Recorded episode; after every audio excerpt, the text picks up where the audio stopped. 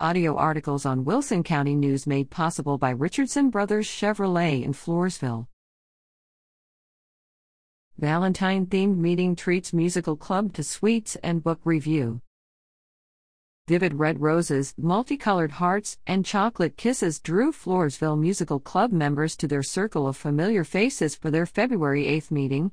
President Judy Whitley opened the meeting with a prayer of thanksgiving for friendship, fellowship, and food in the United Methodist Church Fellowship Hall. After acknowledging birthdays and anniversaries, Peanut Festival Committee Chair Sarah Gellis stressed a need for volunteers to sign up for Peanut Festival events, such as Goober Games and the rehearsal dinner.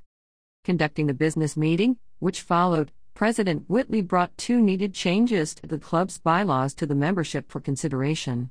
Voting on Article 3, Section 3, and Article 4, Section 5 will take place at the next meeting.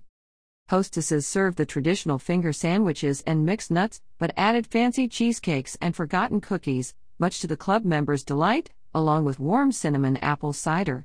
The hostesses were Lisa Southern, Pat Brown, Bonnie Byrne, Louise Stadler, Janice Witten, Sue Witten, and Judy Whitley.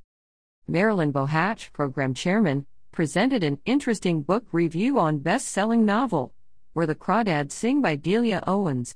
Marilyn, a graduate of SWSU, a retired Floresville Middle School 7th grade language teacher.